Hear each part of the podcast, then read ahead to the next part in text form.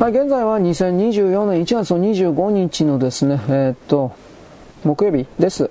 あの、とにかく韓国の統計が減ってるどうのこうの、うんとね、出生率がすごい減ってる。うん、知らんがな。結局、この地球というのはですね、どっち？A と B という大きな勢力があって、A と B にもいい顔して両方からエネルギーを抜き取るような灰色の人、存在。つまり白と黒の両方にまたがって両方からあ美味しいところを取ろうというふうな、そして自分自身が支払わなければならないような因果応報的なものは他人に押し付ける的な、そういうものはいらんというふうにこの地球という惑星が決めた的な、僕はこういう考えを持っているので、で、そういうことを実際にやっているような国ってどこにいて、まあ韓国ですね。中国もそのことはあるけど、どっちかといえば韓国ひどいですね。米国と中国と日本、まあ米国、中国とにかく、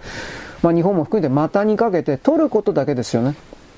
で、そこからですね、じゃあ、地球社会に彼らが何らかの研究開発を含めて貢献をしてるかってそんなこと全くなくて、で、そういう自分たちの貢献しない自分たちを棚に上げて、しかし自分たちは一番であるであるとかね、自分たちは被害者であるから、どれだけでももてなせだとか、どれだけでも保証しろみたいな、まあ、中国人もそういう考え方を持ってますが、朝鮮人でもそれはもう一段階ひどいもんだというふうに捉えて、まあそれはもちろんね、潜在意識の中に隠されている言葉というふうなことを言いますから、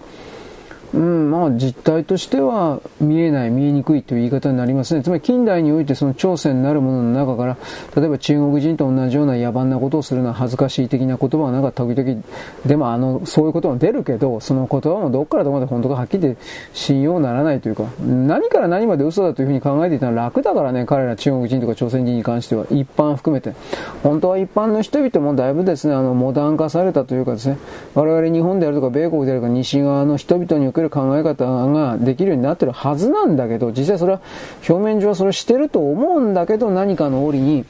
むき出しになって変な言葉が出てくる。支配とコントロールとか殺害だとかを含めるような言葉が出てくる。しかしそれがですね、当たり前であるとするなら考えられるのは中国、まあそして朝鮮の中における同調圧力がすごすぎるということ、その同調圧力がすごいということに対して個人が対抗できていない、つまり弾き返していない。どういうことかといえば自分がない人ばっかりということです。しかしそのままの状態でいるのは良くないんじゃないかなと私は思うのです。はい、よろしく。ごきげんよう。